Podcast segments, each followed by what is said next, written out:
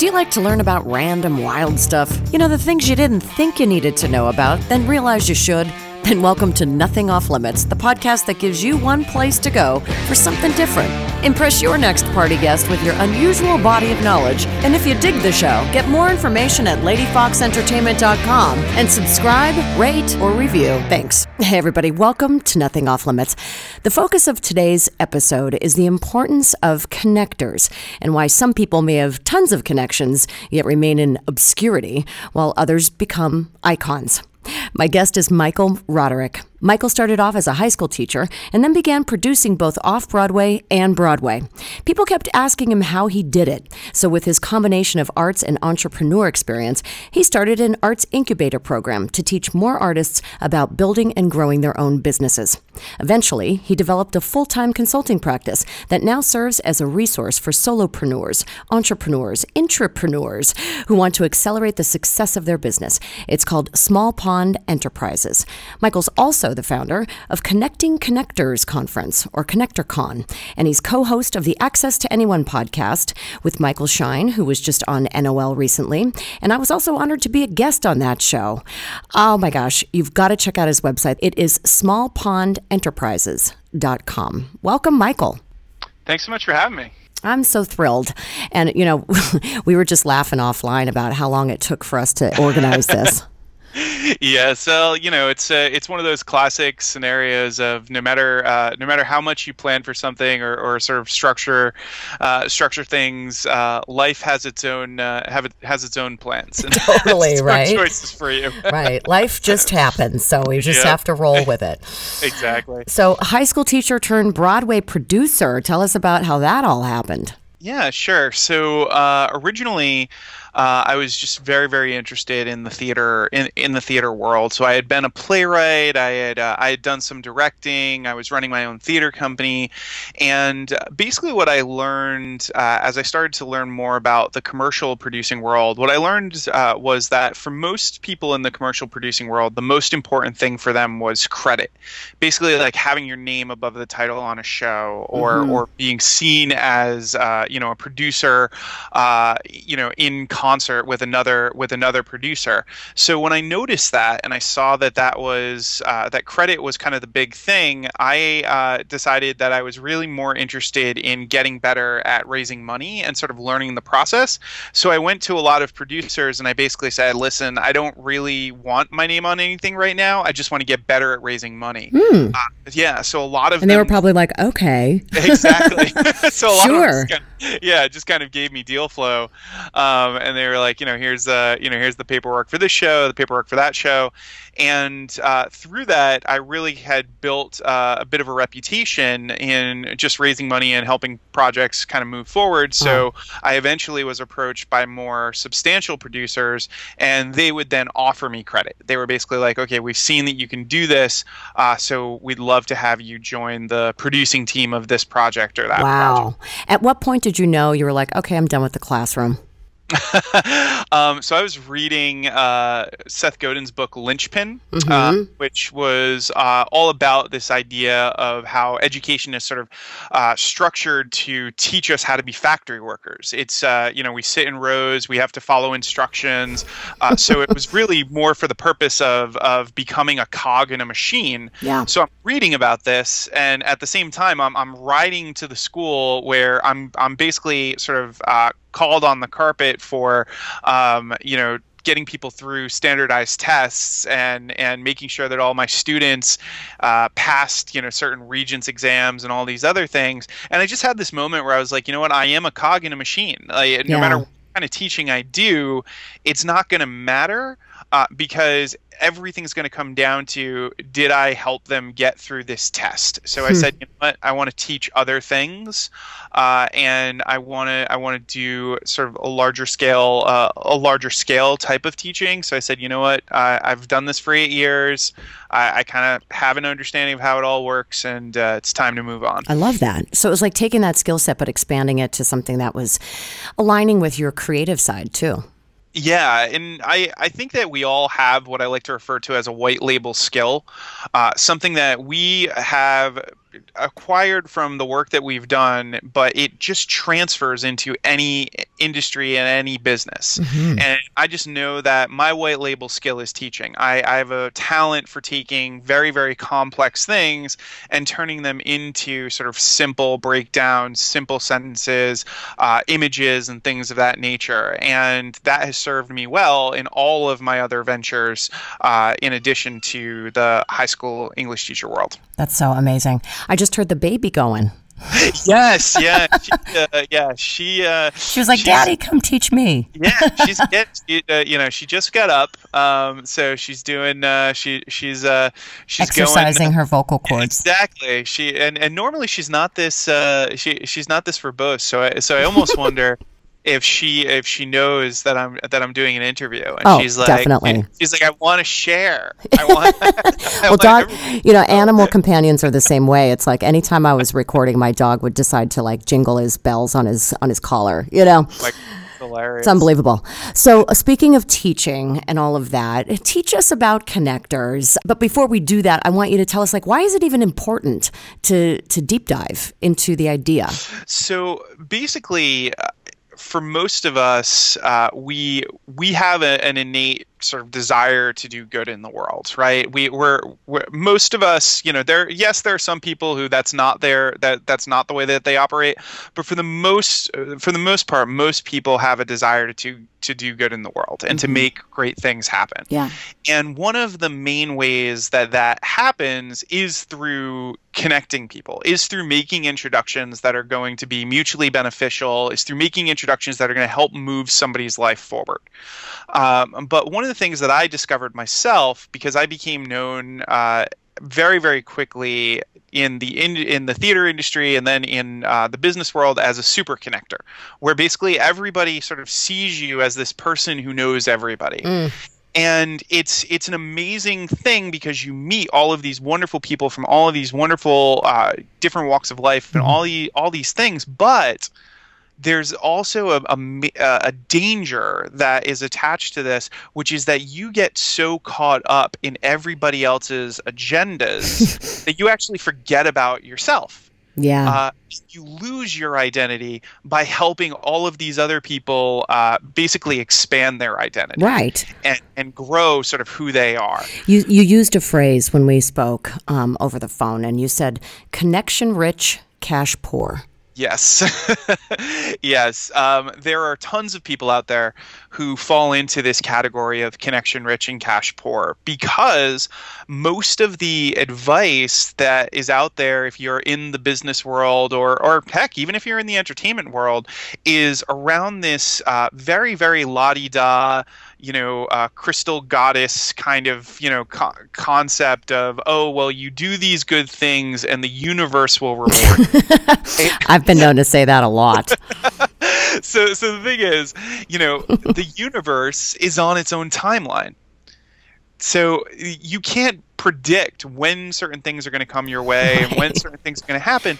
So if you're constantly just like sort of putting stuff out there and being like, well, something's going to come back the universe will take care of me. Exactly. Yeah. yeah. Th- then you're basically putting yourself in a position to uh, wait and and hope that somehow some kind of lucky break or mm. some element of reciprocity com- comes to you. You're basically worshiping the god of reciprocity, right? Um, and if you're doing that, what ends up happening is you, everybody loves you, right? You are connection rich because you are just like yeah, you're helping everybody.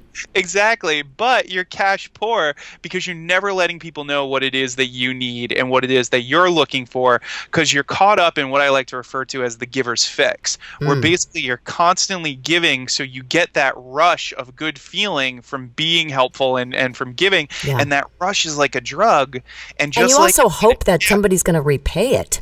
Exactly. That oh well, if I if I do this favor for this person, then you know maybe so, at some point they can do something for me, but then it never happens. Yeah, and and the thing is, if you are doing it's it's the difference between a gift and a transaction, right? If mm. if I'm giving you a gift, then there is no expectation of return. I I I'm just like I'm giving you a gift, and and hopefully things you know work out for you and it's a good you know and it's a good experience if i give you a gift with the expectation that you're going to give me something in return that's not a gift it's a transaction mm-hmm. Mm-hmm. So, so, that should be discussed up front you should be like mm-hmm. okay well cool well exactly. i'll do this but then can you help me with this yeah, exactly. If you have something that you know already is the case that you you know that you want help with and you want to create like a mutually beneficial scenario, that's one thing, right? It's a whole other thing to do something for somebody and not have them realize that there is something that you want them to do mm-hmm. and then go back to them and, and and basically use that you know the fact that you help them as leverage right to try and get them to do right. that right that's yucky yeah, and we've all been on the eh, receiving end of that BS. Like, hey, right? remember when I did this thing for you? Well, uh, I'm cashing in my coins now. You know. Exactly. Yeah. Exactly. And and the way that I look at it is, it's more along the lines of, uh, you know, you sort of you build credibility, right? So you're helping people, you're supporting people, and you build credibility, and everybody is going to make their own decision about how they want to help you yeah. and what they want to do. And all you can do is let them know what your challenge is and what you're trying to work on and ask them if they have any ideas, if they have any thoughts. I always mm-hmm. tell people the worst thing you can do is go to somebody that you barely know and ask them directly for something because what it does is it engages the fight or flight response in the brain. We want to say yes or no as quickly as possible. It's like we're in the wild and you're trying to steal our food if you're asking us directly. It just doesn't work. Yeah. Yeah. You know, so, uh, so yeah. this is actually a really nice segue because you said that there are specific steps that people can take, and in order to create a good vibe around this connection, this idea of creating a connection network. Um, so, so walk us through those. Sure, sure. Um, so the first one uh, is uh, what I refer to as confronting myths, and and basically the idea of the first one is is you have to have an understanding of kind of who you are and what you want before you start going out to your network, right? um, and having those uh, and having those conversations. So so that's the very first thing is that you have to start to confront your myths. And the four myths that I talk about for the most part within this are competition, where you believe that you're competing with somebody else, discovery, where you're believing that somebody is discovering you or sort of finding you, uh, the Deus Ex Machina, where you believe one thing will solve all of your problems, and stasis, where you believe that working harder uh, is going to solve your problem. Mm-hmm. So if you're buying into any of those uh, if you're buying into any of those myths it's going to actually change the way that you interact with the world because if you believe in competition then there are people that you're going to basically kind of keep out of your life right. if you believe in discovery, you're going to be waiting around hoping that somebody finds you. Uh, if you believe in the Deus Ex Machina and the and the belief that one thing will solve all your problems, then you're always going to be in this place of hoping for that big win. And if the big win doesn't happen, you're going to be crushed. Mm. Uh, and if you're in the if if you're buying into the myth of stasis, you're going to work yourself into the ground because you're just thinking that the only way to solve your problem is to just keep working harder to do more to meet more people. Wow. Yeah. So how do you, I mean, well, obviously that takes some self-reflection to be like, okay, what have I been doing? Mm-hmm. But then, and then getting over that before you can create more success for yourself. Yeah, yeah, exactly. So you have to you have to just be aware of which of those which of those things you resonate mm-hmm. with, so that when you're having your when you're interacting with others, you get that you you sort of get that sense, right? Yeah, and, and also you'll be able to pinpoint what the other person's issue is. exactly. Oh wow, this person's totally competing with me. All right, yeah. I think I'll go elsewhere. Exactly. You have you know you start to get that you start to get that vibe, and then once you have that understanding of yourself, then you can start to answer the question of what it is that you actually want right? Like what are you trying to do in the world? What are you trying to what are you trying to accomplish? And then once you have that clear sense of who you are you can take the next step which is curating. And basically in the curating process what you do is you take the time to figure out who should be in who should be in your life and who shouldn't. And the way I break this down is that you basically have uh, four types that you're going to encounter, and in many cases, we will uh, change types over over the course of our lives. Mm-hmm. There there are sort of different elements of this. So the first uh, type is the advocate, and that's the person who is the thoughtful giver, the person who's helping you. They're as invested in your success as you are in theirs, and they're great, great people. Now, the thing about your advocates, those people in your life, once you sort of recognize who they are, is that they go back going back to the giver's fix idea they will be awful at advocating for themselves mm-hmm. so it's your job to spend the time to get to know them better uh, because that's the only way you're going to figure out what it is that they actually need. You're going to have to go to them and ask because they're almost never going to come and ask you. Wow. Uh, but these people are going to be always helping you and supporting you, and and this is where the challenge is. If you yourself are an advocate, you have to be very very careful because if you if you're always helping people and always providing all sorts of opportunities, what happens is that you're educating people to to think that you need nothing because oh. how could you possibly be you know so magnanimous um wow at any needs wow that's right? that's deep um, so, so the next uh, the next category are the boomerangs, and these are the people who uh, are very very transactional. Uh, so, uh, going back to what we were talking about with the person who like comes to you and asks you a favor, or is always like, if I do this for you, you'll do this for me. Mm-hmm. Those folks are really really difficult to uh, spend time with because you basically add time every time you interact with them because it's not only the the time that you're spending with them in the immediate immediate uh, time right now, it's also going to be whenever the heck it is that they decide to come back to you and ask for that other thing. Mm. Whenever that next transaction sort of moment comes, that's more time that's going to be taken away from you. Wow. So you have to have an understanding of you know which which of those people in your life sort of fall into that transactional category because you you're basically going to have to budget for the fact that this isn't the only time you're going to interact okay. with them. So it's not like you can't interact with them. It's just understanding the different types. Exactly. And then knowing how to manage those. Yes, exactly. Um, and then the C's are the celebrities. And the interesting thing about celebrity is that everybody's a celebrity to somebody, but celebrity is relative to everybody. So, so the thing is, for you, you may know somebody really, really well, and they're a, a buddy of yours. You hang out, but to one of your friends, that person is a celebrity mm-hmm. because they they heard their, you know, they they maybe heard their podcast or or they've read a book that they've written or they work at a certain company that and they have a job title that that's the job title that that person normally sells to so it's really important for you to understand who are the people within your your network who fall into that mm. select category who everybody wants to get through you to Exactly. Mm-hmm. Um, because there's two sides of this. One is you have to be very, very sparing with how those introductions are made because these people basically have a very, very small window of time to interact with others and and to take introductions and and all of those different types of things.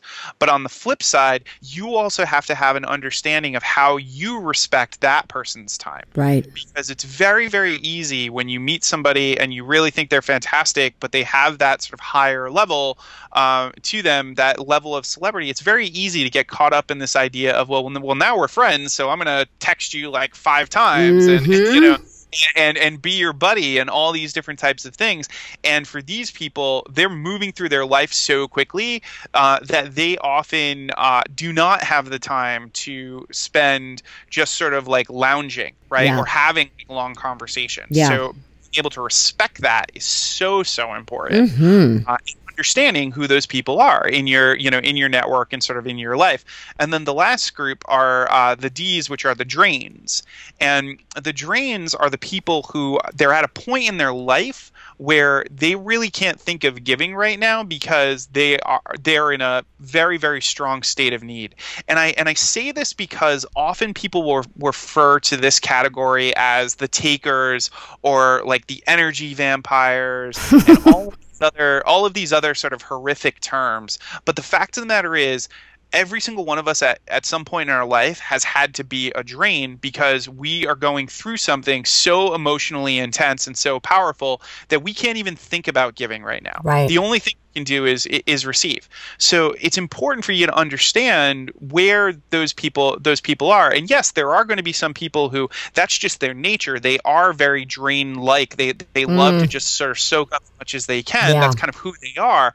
But on the flip side, there's also people who that's not really who they are, but that's who they are right now. Right, temporary. And, mm-hmm. Exactly and what it comes down to for you as the you know as the person who's developing the relationships it again comes to your time allocation you're enabling somebody who is going through a, a really really difficult time by just sort of throwing boatloads of your time at them oh, because yes. now you become their deus ex machina right? i've done that yeah I've absolutely yeah. done that. I've made that yeah. mistake. I've put a lot of time into being there for somebody. And it was a business contact too, just a lot of time, like listening and giving feedback and my ideas. And, and then I realized, wow, like I think I've spent a total of like 12 or 15 hours on the phone with this person this week. Yeah. Yep. Exactly. And what did I get again? Mm. yeah, there you go and, and it's one of those things where it's it's just so important for you to be able to sort of allocate allocate your time yes. and, and really figure out where are you investing it and how much of that time are you investing with which types of with which types of people. Mm-hmm. you ideally want to spend the most time with your advocates because you can really start to build stronger relationships and, and, and make more happen. Um, so so that leads to the third step once you've done that curating and you have an understanding of who who's in your network, now you actually have to cultivate it right? Now you actually have to make something happen with that community that that you have. And that's where that comes down to a, a process i call the gate strategy which uh, gate is for give ask thank and experiment.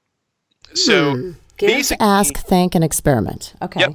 So basically, what you do is rather than having a network, you create a relationship ecosystem where you are consistently balancing giving without expectation of return asking for things that you need, like letting people know what it is that you need, thanking people appropriately, taking the time to let them know like what they did and what it meant, and experimenting with your social system. So actually testing the way that you write emails, the way that you have one-on-ones, the language that you use. And the more that you're doing this and you're constantly sort of testing and trying out these different things, what it does is it creates a flow in the network as opposed to uh, sort of a uh, uh, one side gets more heavy than the other, mm-hmm. right? Um, so if you're doing a ton of giving, you can basically say like, no, what kind of asking am I doing? And you can start to balance it out. So so that you're not in that place of connection rich and cash poor because you are educating people on what it is that you need. You're helping them sort of understand understand that concept. And when you have that relationship ecosystem and you have that flow, you'll notice that there's there's this nice uh, sort of uh, element of things are always kind of popping up people are making introductions for you people are saying thank you mm, mm-hmm. it's going it's it's moving because you've made the choice to not make it only one way right you've mm. made the choice to to let people know that there are things that you need and let people know that there are things that you can help with and let people know that you appreciate what they've done and you're testing all of these things to sort of optimize that process. I love that. Thank you. And it's probably hard to keep a stay on the outside and see this, right? While you're in the middle of it all. Yes. So it takes some time to like really assess, you know, what, okay, let me step back for a second and see who did I talk to this week and, and what all of that looks like. Because when you're in the middle of it, you're not really looking at it in a structured way like this.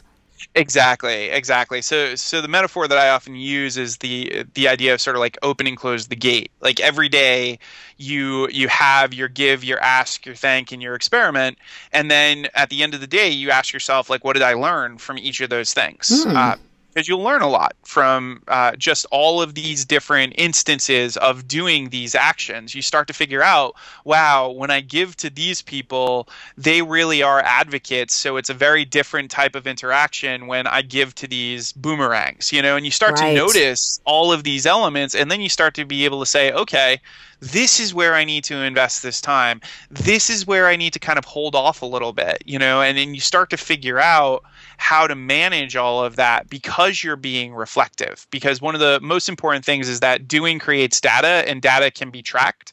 So you can use data to find patterns and then figure out, okay, based on these patterns, this is the way that I should operate now. Mm-hmm. It's like sales. yeah. Exactly. It totally is. How many calls am I making this week? And Yep. you know, how many uh, appointments did I set? Yep. and how many deals did I bring in? Yeah. It's very interesting. Yeah. There are more steps though, right? Yes, yes, there are. Um, so the fourth, uh, the fourth step is cross pollination, and this is the difference between a networker and a connector. So um, cross pollination has to do with this idea of I call it being Prometheus, right? So you bring something different to your industry, or you bring a different level of person to the level of person that you're meeting. So everybody who's a networker basically operates on the horizontal. They're always introducing people at the same level uh, or or slightly below a lot of the time, and they're doing it uh, basically out of ego. So you've all you've encountered that sort of networky person who's like, let me introduce you to these seven people, um, and none of these people are really helpful, right? Um, they're they're all either like asking for things from Yes, you. yes. It's just kind of a mess, right? This is why I've stopped going to networking events. you know that that- I just stopped going because I was like, man, every time I go to this, I spend a couple of hours and I just meet a bunch of people. I, you know, I give cards, they give cards, and then they just end up asking me for a bunch of stuff, and you know, it just doesn't even make any sense. Yeah, yeah, exactly. And and I always tell people if the word networking is in the event, like if somebody has used the word networking in the description of the event, don't go. so, like, just don't go. I love it. you know, because that's what everybody, you know, on everybody's mind, that's what they're thinking. yeah, it's a time waster. Yeah, exactly. Um, so the thing is, if you're a connector and you're cross pollinating, what you're doing is now you're thinking on a vertical and you're saying, okay, who is somebody who's at a higher level, even than me, that I could introduce to somebody who's either at my level or even lower, and basically help uh, be kind of like a talent scout for that person, right?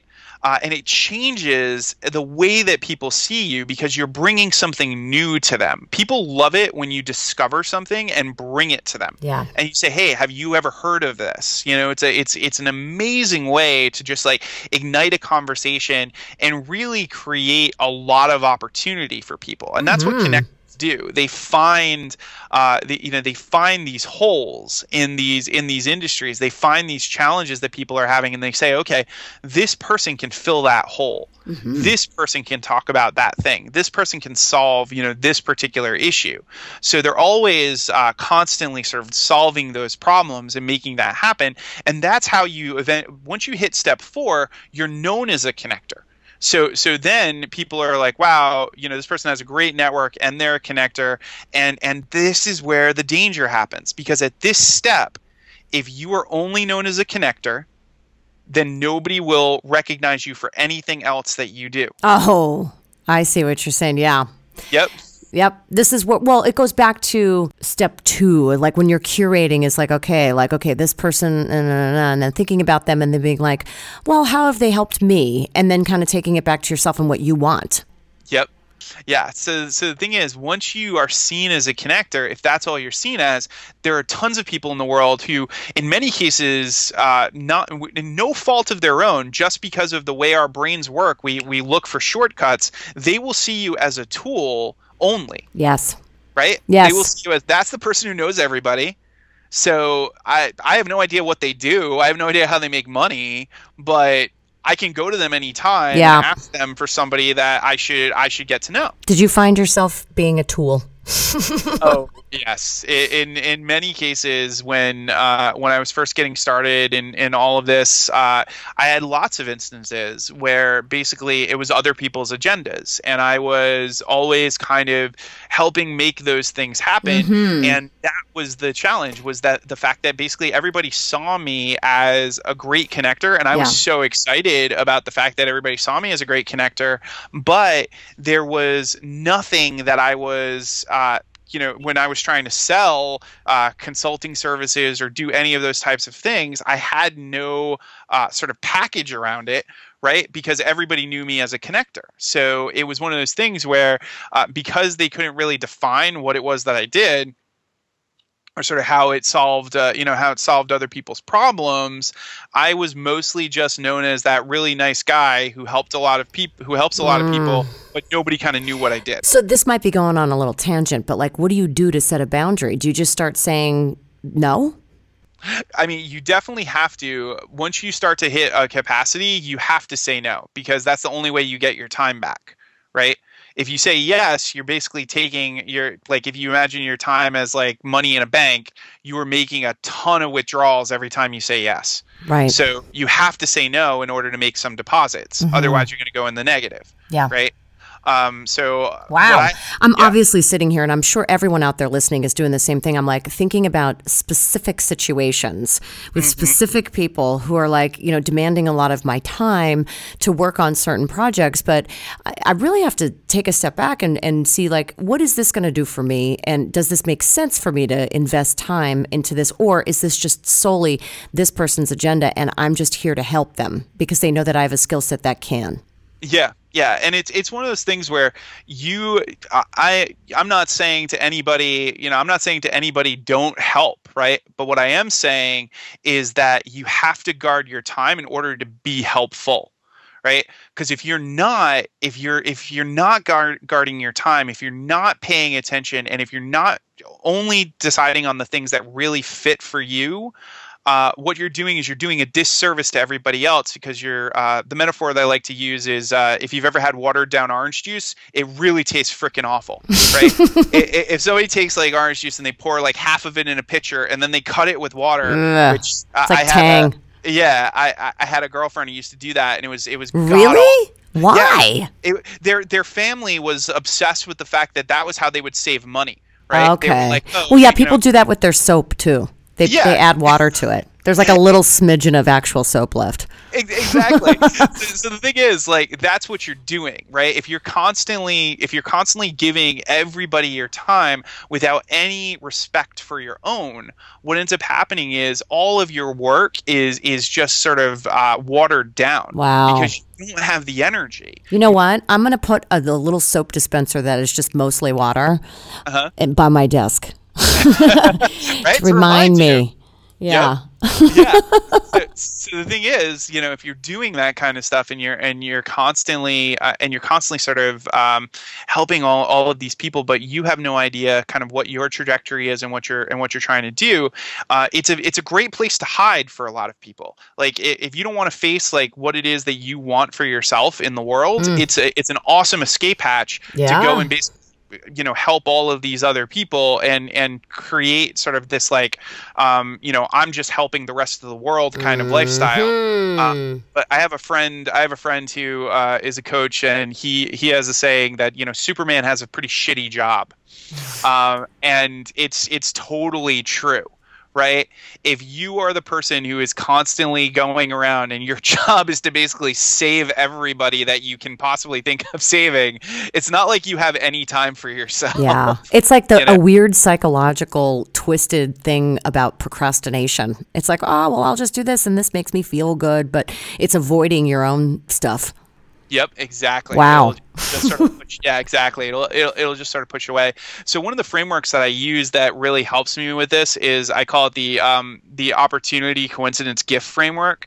Uh, and basically, if somebody comes to me with something that they that I consider an opportunity, I look at it and I say, okay, is this something that I can devote my time to that's really in line with what I'm trying to what I'm trying to do and do I feel like I have the time to really really devote to it? If if all of those things are correct, then it's an opportunity. Okay. If I can't really devote the time to it, it doesn't really tie into what I'm trying to accomplish. It's not an opportunity, it's a coincidence that this person came, right? Hmm. Okay. But I like and that's do- actually great because then you have a way of of deciding whether or not you can say yes or no. Exactly, exactly. And the way that I handle it is if a coincidence comes my way and I know that I can't do something with that coincidence personally because it's not an opportunity for me, I turn it into a gift. So I think who else in my network, in my world, is looking for this kind of opportunity Hmm. and I will recommend them or I will send them that opportunity because Yes. they have the time Yes. to handle it. That's so funny. That's so great. Um, an example, of just again thinking personally, because it's all about me, Michael. Of course. I mean, come on. We're always thinking about ourselves, right? Yeah. Well, I was just thinking, like, there have been people who have reached out to me and they're like, "Hey, I have this job opportunity, or I have this like, you know, business development job or something," and it's just like not something that I'm interested in right now, or it's not a fit for me. But I always do exactly what you just said. I always try to think of somebody I can refer for it. Yep. So that's really interesting. It was instinctive, but I love that it's now, I know that it's like this thing. It's Yeah. an actual thing that you should be doing. So I'm glad I'm doing the right thing.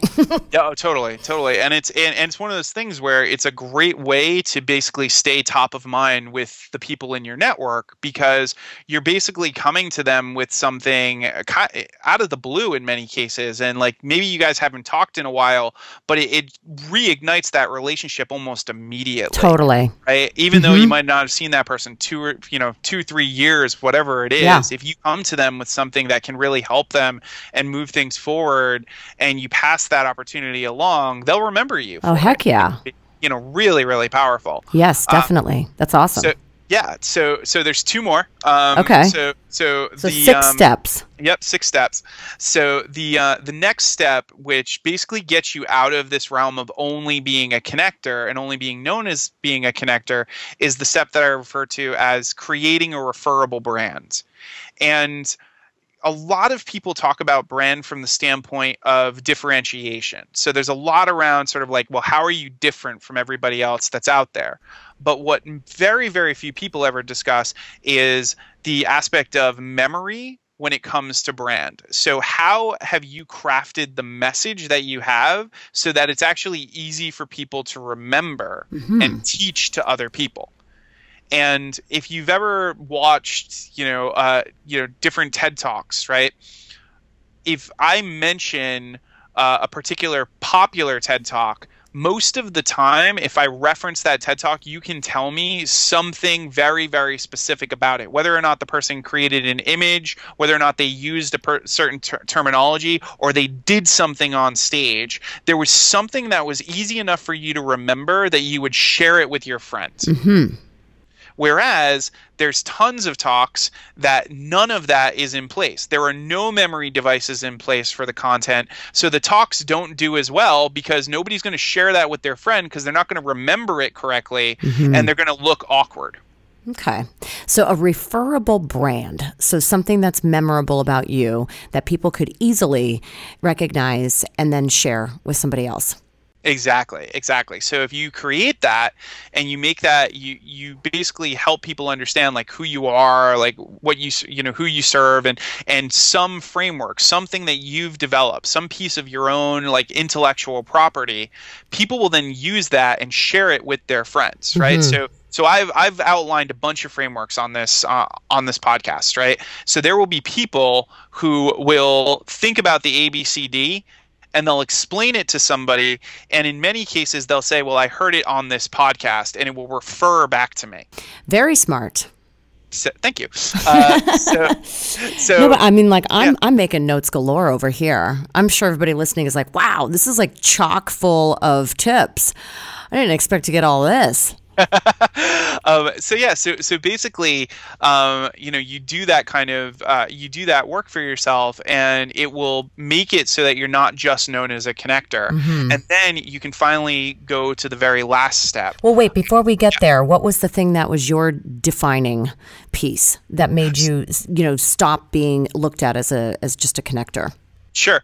Um, my defining thing was this aspect of combining these worlds of relationship building and messaging. Okay. So, so basically, what I what I really kind of hin- hinged onto was that there are all these good people in the world. There are all these thoughtful givers out there who are in relative obscurity, and I help these thoughtful givers develop the tools to become thought leaders Mhm. so so they can see that and you know once somebody sees that once somebody sees that you can help them with a particular trajectory it's easier for you to sell a service to have a program to to take people through to take people through a process right so i developed this whole process and now i take i take others through this process so that they don't stay in everybody else's shadow so that they don't stay in obscurity um, Yeah, so that they can do bigger things in the world I love it. And the final step. So the final step is compelling others to action. And and what that comes down to is your ability to ask and ask effectively. So so what we talked about before was the fact that if you ask directly and you know somebody and you've just met somebody, it very very rarely works. Mhm. if you come to someone because it's engaging the fight or flight response, and that's Right. the direct form of asking. But there's three other ways to think about asking, and it spells the word dime. So you have your direct, and then you have your I, which is your indirect. And in an indirect ask, what you do is you present the problem to the other person and you ask them, do they have any ideas as to mm-hmm. helping you solve the problem? And if you say to somebody, do you have any ideas? Very few people will say no because who wants to admit that they have no ideas? right? I love that. But again, psychological. Right? Exactly. So, what it does as well, just on a physiological level, is it takes the brain out of fight or flight and moves it into the level of reasoning. Because when mm-hmm. somebody presents you with a problem, you can't just say yes or no to the problem. It's like if you get an open ended Right. question, you can't just say yes or no. Yeah. So, you have to start to get creative. And I, I like to say that you limit the things you get in life when you limit other people's creativity. So so if you're limiting somebody's creativity by saying like I want this thing for you or I'm looking for this thing for you or make this introduction for me, you're not giving them the opportunity to be creative in solving the problem. Whereas if you change the language just slightly and you say do you think it makes sense for me to talk to this person? Instantly their creativity goes into effect and they say you know what this person is not the right person for you to talk to you should talk to this person instead Wow. and now you've just saved yourself from uh, an awkward interaction where you asked for an introduction they knew it wasn't right for you so they told you no but you feel like oh that person's being mean to me because they're not making that intro Very, very interesting. What's the M? the M is the mutually beneficial. And in a mutually beneficial ask, you take the time ahead of time to basically study what it is that the value is going to be on both sides. So you take the time ahead of time to go and figure out, okay, this is how this is going to work. So let's say it was a sponsorship scenario. You research this company and who their target client is. And when you go to them to present the sponsorship, you don't say, hey, we would like a sponsorship for X amount of dollars. You say, I've in the research that I've done for your company, I noticed that this audience is your target audience and that they tend to be uh, they tend to buy from you and their lifetime customer value from what i've seen in some of the articles is $5000 so i've put together an opportunity for you to basically be in front of 75 of these of these people and it's a $10000 sponsorship. So what i've done is now i've done all the math for you and I've basically got you thinking about the numbers of the whole scenario. So now you can see how both parties would benefit. So you're much more likely to consider the offer than if I just came to you and said, "Hey, will you give me a sponsorship?" That's really, really so much more than most people probably do. Yes. Just like, hey, can you help me with this? Do Yep. you think you can help me with this? Do you know anybody who does this? exactly. Yeah. What's exactly. the E? Uh, so the E is the extraordinary. And the extraordinary ask is the ask that you ask yourself. So in the extraordinary ask, what you do is you say to yourself, who is somebody who I think I could never reach out to? Or what is something that I think is just impossible for me? And then you go for whatever that thing is. So there, because there's tons of people out there who they read a book or they listen to a podcast and they basically say, "Well, I'd never reach out to them because they're too busy or that person will never respond to me because they're too popular or whatever." And they join that long line of people who basically don't get the opportunity to ever interact with that person. Now, here's the most interesting thing about that.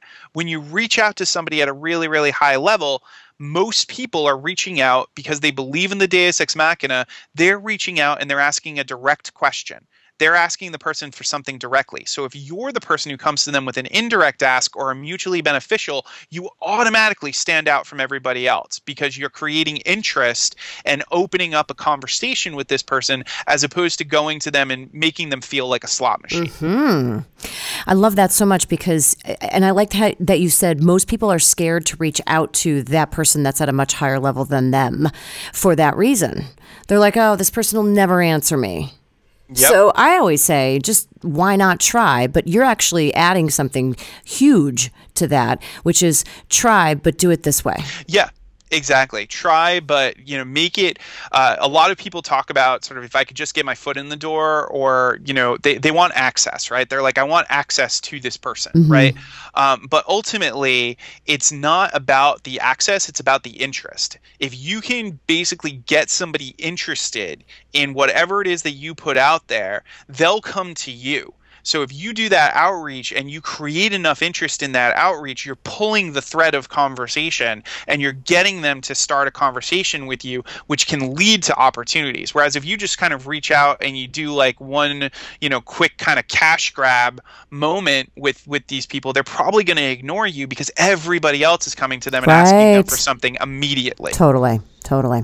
So if I wanted to reach out and get like Tim Ferriss on my podcast, Yep. I know what I need to do now.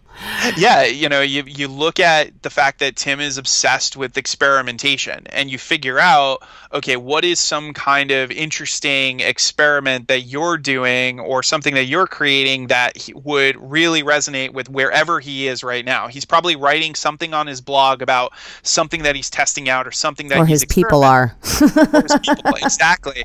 So if you're able to reach out and create this like really you know high level of curiosity, he may say, "Oh, you know what? I need to talk about that. Mm-hmm. Nobody else is letting me talk about Yeah, that." yeah. And if people are out there listening and they want to get like that big fish client or, you know, get access to like somebody special in their business, this is a great approach. I love this. How, how has this changed your life? And I don't mean just by the fact that you were able to create small pond enterprises and help other people with this system, but personally, how has it changed your life? I mean, it just it completely uh, has made it. Uh, it's put everything in in stark clarity. I, you know, uh, for a very very long time, I was always kind of running around with my uh, like a chicken with my head cut off. Um, Like the majority of, of the population of the world. exactly you know and and in the theater world i was always you know i was i, I was a great producer uh, and i was a great general manager because i was good at being the calm in the eye of the storm um, but i was always running around uh, you you would never find me just kind of sitting still Right. right, um, and whether that be you know i was the same when i was a teacher and all these different types of things and what this process has done for me has it's helped me be significantly clearer on what is for me and what's not for me which then gives me back my time That's It awesome. gives me the ability to say Which no you need a lot more time now with the new baby. Exactly exactly a lot more time so Now, at know, what age will you be teaching your child this system? uh, I'll, you know, Seven. I mean, yeah, you know, it's uh, as soon as she's able to start uh, comprehending some of this stuff, I will, uh, I, I will be sort of planting the seeds. She's going to be a powerhouse kid. Wow. Wow. So, what an amazing set of information um, for people to take away today. Like, do you have any final thoughts for people who might be well connected? They really want to get to that point where they're feeling successful themselves. Any final thoughts? Sure. Uh, the thing I always say is that the keys to all the doors that you need open are in other people's pockets. So mm-hmm. it's your job to develop the kinds of relationships that get people to be willing to and happy to hand you those keys. So so whatever it is that you're struggling with right now, whatever it is that's not working, there is somebody out there who has already accomplished it or solved that problem or has the has the ability to solve that problem. Don't be afraid to reach out and vulnerability creates connection. So don't be afraid to reach out to people who maybe are a little bit ahead of you and let them know what you're trying to accomplish and let them know that you're not there yet. Uh, a lot of people sort of play this like fake it till you make it game and all this other BS. And and ultimately it's more about letting people know where you are because we people love to be helpful for the most part. We love to be put in the position of the hero. So let people know what you're trying to Yeah. accomplish. But be careful who you approach too, because if that person's competitive and you have a great idea and you're like, I'm not really sure how to how to accomplish this, but I see that you've done X, Y, Z, and so I want to take that and use that to you know towards what I'm trying to do, and they're like, Ooh, good idea, and then they go, they have more resources than you do, and then you get left in the dust. yeah, you have to be careful about sort of putting that, you know, putting that stuff out there. Um, I mean, and that's such a Hollywood thing too. Like a lot of people Yeah. get their ideas stolen. Yeah, and you know, ultimately, what it comes down to is uh, it's it's all about the execution as opposed to, as opposed to the idea because we can't copyright an idea, right? That's that's why if you go and you pitch, you know, uh, if you pitch a TV show or, or something like or something like that, you have no recourse if they if if they decide not to work with you and go and create a similar show because nobody can copyright and sort of protect an idea. We can only Yeah. protect the execution Yeah, of it. yeah. So protect your execution. Which is why there are pitch fees. exactly. like, give me ten thousand dollars and I'll give you my idea. yeah. Exactly. Wow, this this was such an amazing show because uh, you should see my paper right now, Michael. Like I, am using a purple pen. I mean, there's just like purple all over the damn place. And this is awesome stuff. And I'm really going to take this and start implementing this. I know a lot of people, and I haven't reached out to them. I haven't been cultivating those connections and getting past the point of being a giver and and really, really getting it to that next level and helping myself too. So I'm sure there's so many people who relate to this out there listening. And I want to say thank you for sharing. Yeah, my, my absolute pleasure. It was uh, it was really really fun talk, talking through all this. Yeah. You guys out there listening, you ladies out there listening, if you want help with your business, taking it to the next level and getting to that success place, reach out to Michael and his consulting company, smallpondenterprises.com. And also be sure to hear him on his Access to Anyone podcast. Michael, thank you again. Thanks again for having me. Have a great topic you'd like to hear discussed on an upcoming episode of Nothing Off Limits?